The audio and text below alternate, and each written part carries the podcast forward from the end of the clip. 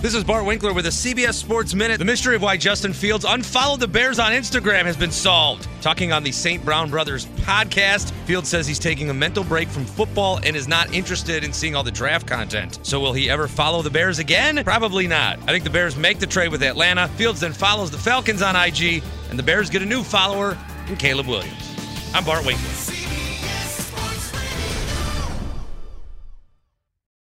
This episode is brought to you by Progressive Insurance. Whether you love true crime or comedy, celebrity interviews or news, you call the shots on what's in your podcast queue. And guess what?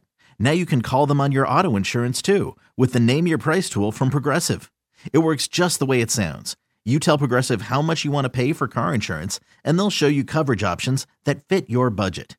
Get your quote today at progressive.com to join the over 28 million drivers who trust Progressive.